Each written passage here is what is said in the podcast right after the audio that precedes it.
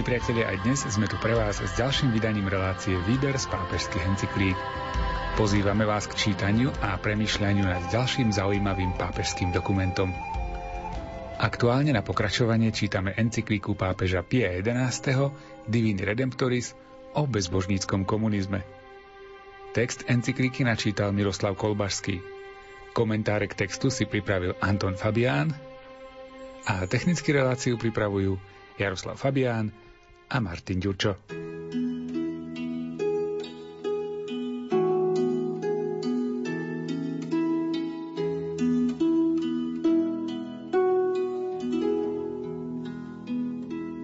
Je svetou pravdou a môže sa to plným právom povedať, že cirkev, podobne ako Kristus, kráča stáročiami a všetkým robí dobre. Nebolo by ani socializmu, ani komunizmu, keby neboli opovrhli učením a materinskými výstrahami cirkvi tí, ktorí vládnu nad národmi.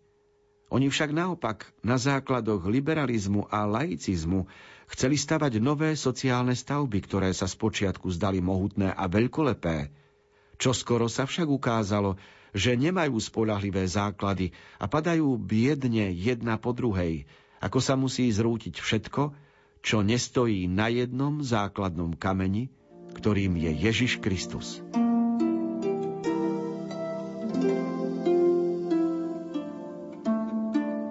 Treba oceniť prienikavý pohľad do dejína spoločnosti, ktorý mal pápež Pius XI už v roku 1937 a to preto, že jasne hovorí, že projekty, ktoré prinášali vtedy socialisti, komunisti, sú bez základov a že sa rúcajú v skutočnosti ešte v tých rokoch nebolo tak jasne vidieť. Akurát sovietský blok sa rozvíjal, ale ešte pred druhou svetovou vojnou nebolo tak jasné, že by to bol neúspešný spoločenský systém. Prorocké nazeranie Pia 11. vyplýva z teológie a z viery, že bez Krista to, čo urobí človek, je na vrtkých základoch, čiže bez Božej pomoci a bez Božieho základu sa ťažko podarí dielo, ktoré by malo šancu na zotrvanie.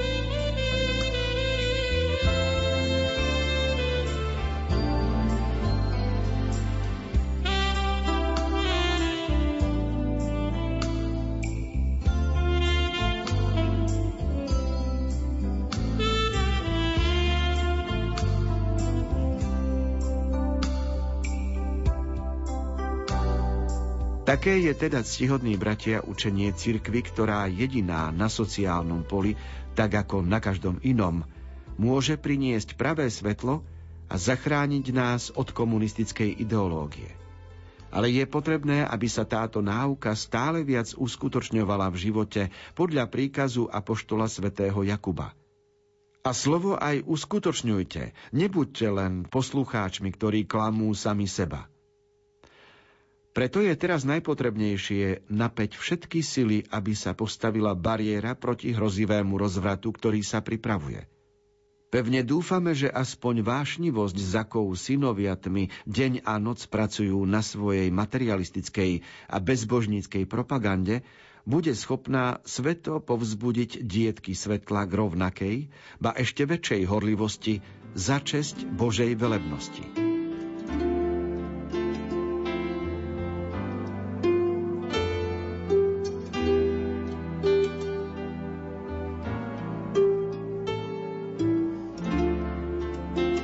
Ešte raz prečítame vetu, ktorú napísal pred druhou svetovou vojnou Pius XI, zbadáme, akú veľkú pravdu počiarkol.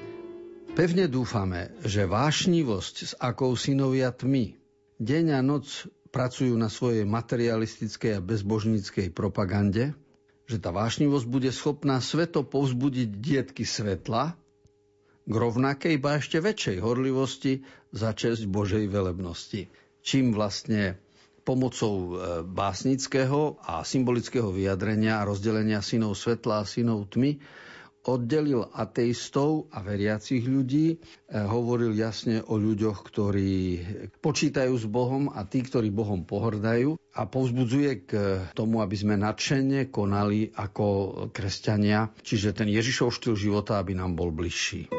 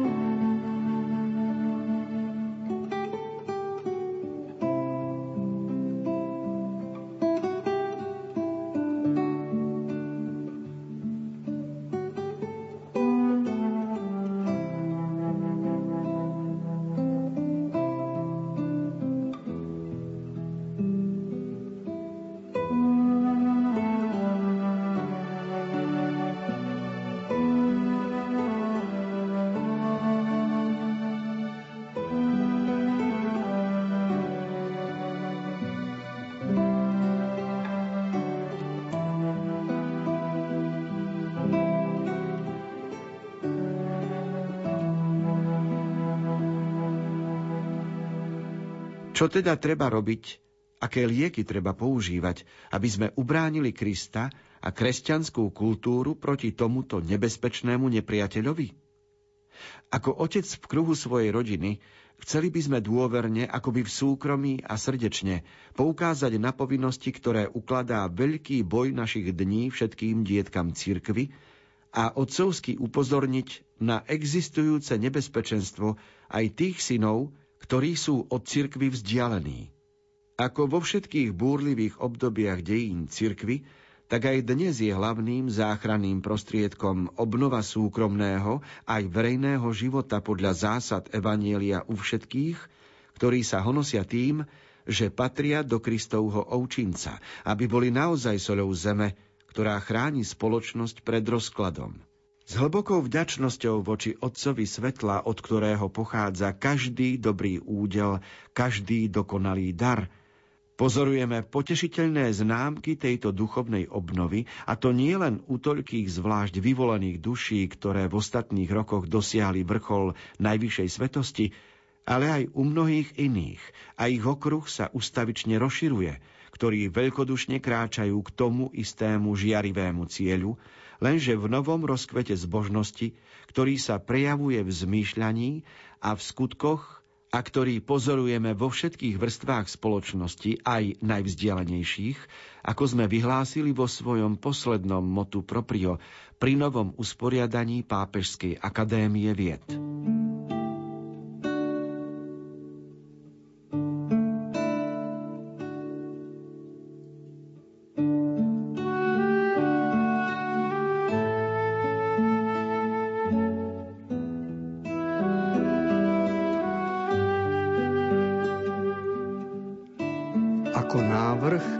Riešenie spoločnosti a jej problémov, ktoré sa ukázali pred druhou svetovou vojnou, pápež ponúka obnovu súkromného a verejného života podľa zásad Evanielia. Predtým používal slovo prenikať myšlienkami Evanielia, hospodársky a sociálny život a akokoľvek budeme rozprávať o týchto veciach, vždy sa dostaneme k podstatnej skutočnosti, že život, svet, je vo vývoji, to znamená, nemáme mnoho záležitostí ukončených a urobených raz a navždy, ale s každou generáciou sa musia na novo realizovať. A medzi to patrí aj e, vytváranie správnej spoločnosti a naše zaradenie sa do nej. Čiže výsledok, v akej spoločnosti žijeme, je závislý aj od nás. Preto slovo obnova hospodárskeho a sociálneho sveta v duchu Evanília je aktuálna a môžeme ju aj my dnes znovu nad tým rozmýšľať, lebo je to výzva, ktorá je nadčasová.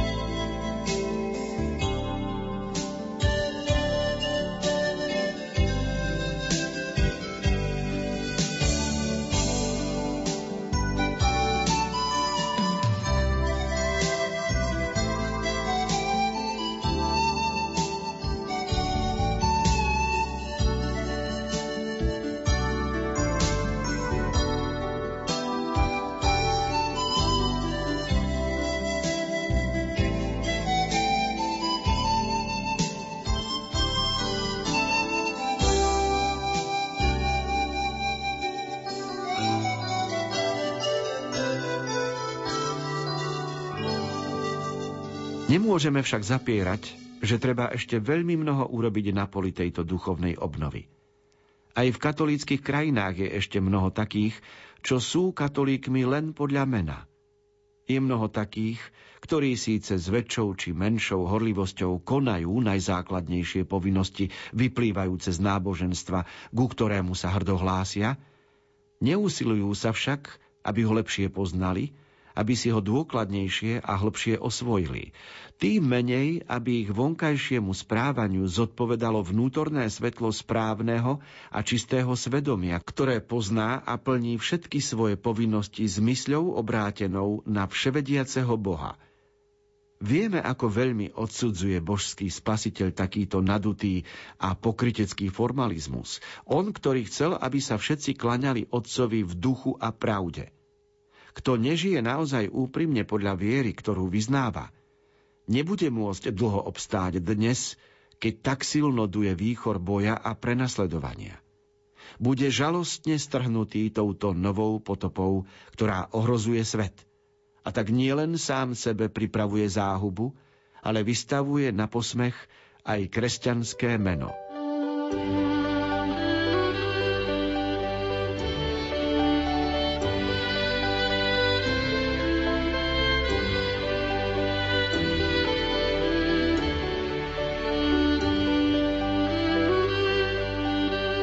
pápež Pius XI v roku 1937 mal odvahu napísať encykliku o bezbožníckom komunizme, tak obracia sa aj k nám, kresťanom, a zdôrazňuje skutočnosti, ktoré sú známe, čiže odmieta pretvárku, odmieta rozdiel medzi tým, čo sa teoreticky verí a prakticky koná. A už vtedy použil výraz katolíci len podľa mena. Až v roku 1975 sa objavuje v dokumentoch Pavla VI, tzv. matrikoví katolíci v Evangelii Nunciandi, alebo druhý vatikánsky koncil okolo 1965 v Gaudium et Spes hovorí o takýchto katolíkoch len podľa mena. Čiže predtým sa o členoch cirkvi v predchádzajúcich storočiach takto nehovorilo samozrejme. To vyplýva z analýzy spoločnosti, v ktorej žijeme. A preto potom pápež Pius XI môže jasne hovoriť a, a také jasné obrazy, jasné symboly používa, ktorými vyjadruje stav vo svete. Že kto nežije podľa viery, ktorú vyznáva, neobstojí, lebo vietor prenasledovania silno duje a tá nová potopa, ktorá ohrozuje svet, a my už sme toho všetkého svetkami, pripravuje záhubu každému, kto to kresťanské meno nepochopil správne. Vidíme dnes následky hlavne v životnom prostredí ekologické, že človek sa musí zastaviť a prehodnotiť svoje postoje z hľadiska hospodárskeho a sociálneho.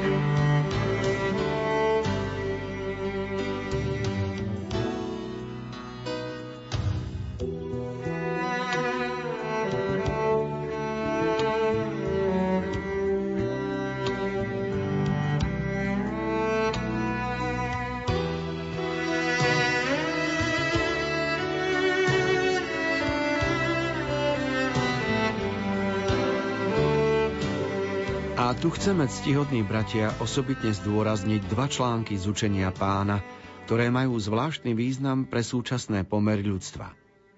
Odpútanie od pozemských dobier a prikázanie lásky. Blahoslavený chudobný v duchu. To boli prvé slová, ktoré vyšli z úst božského majstra v reči na vrchu. Toto poučenie je potrebnejšie ako kedykoľvek predtým práve v týchto časoch materializmu, dychtiaceho po majetkoch a pôžitkoch tejto zeme. Všetci kresťania, či bohatí, či chudobní, majú ustavične upierať svoj zrak k nebu a pripomínať si, že tu nemáme trvalé miesto, ale hľadáme budúce. Bohatí nemajú vidieť svoje šťastie vo veciach tohto sveta, ani nemajú vynakladať najlepšie sily, aby dosiahli hmotné bohatstvá. Nech sa radšej považujú iba za ich správcov, ktorí sú si vedomí, že musia skladať účty najvyššiemu pánovi a nech považujú svoje majetky za drahocené prostriedky, ktoré im dal Boh, aby nimi konali dobro a nech neprestávajú rozdeľovať prebytky medzi chudobných, ako to prikazuje Evangelium. Inak na nich a na ich bohatstve sa splnia prísne slová apoštola svätého Jakuba. A vy, boháči, plačte a kvílte nad biedami, ktoré prichádzajú na vás. Vaše bohatstvo zhanilo a vaše šaty rozožrali mole. Vaše zlato a striebro zhrdzavelo a ich hrdza bude svedčiť proti vám, a zožerie vám telo ako oheň.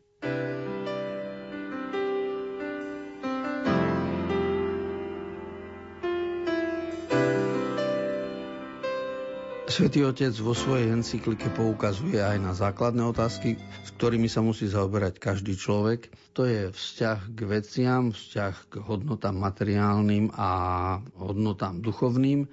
Čiže čo postavíme na prvé miesto, Všetci predsa vieme, že peniaze potrebujeme až na prvom mieste, potrebujeme žiť. Na jednej strane, na druhej strane, aj keby sme mali neviem koľko peňazí. Nekúpime si a nezabezpečíme ani dobré zdravie, trávenie, ani spánok. Sú mnohé veci ktoré, a skutočnosti, ktoré musíme prijať ako, ako Boží dar a preto by sme mali aj všetky pozemské hodnoty vidieť ako relatívne, zatiaľ čo absolútnou hodnotou je e, Boh sám. K tomu pápež používa aj citáty z Biblie, najmä svätého Jakuba, o tom, ako bohatstvo zhrdzavie.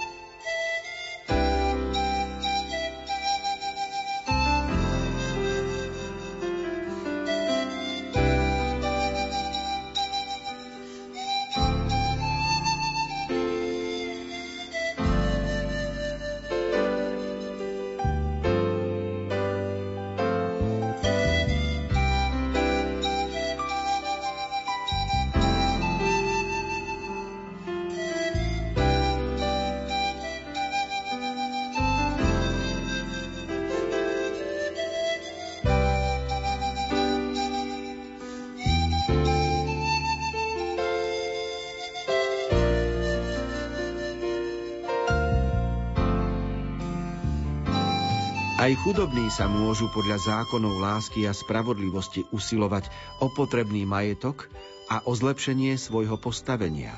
Majú však zostať chudobní v duchu a viac si ceniť duchovné hodnoty ako bohatstvo a pozemské radosti.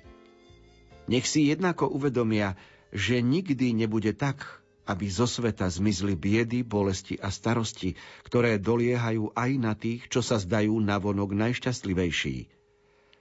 A preto všetci potrebujú trpezlivosť, tú kresťanskú trpezlivosť, ktorá povznáša srdce k Božím prisľúbeniam väčšného šťastia. Buďte teda, bratia, trpezliví, zas hovoríme so svetým Jakubom, až do pánovho príchodu. Pozrite, aj rolník čaká na vzácnu úrodu zeme a trpezlivo čaká, kým nedostane včasný i neskorý dážď. Buďte aj vy trpezliví a posilnite si srdcia, lebo pánov príchod sa približuje. Len tak sa splní potešiteľné prisľúbenie pána. Blahoslavený chudobný.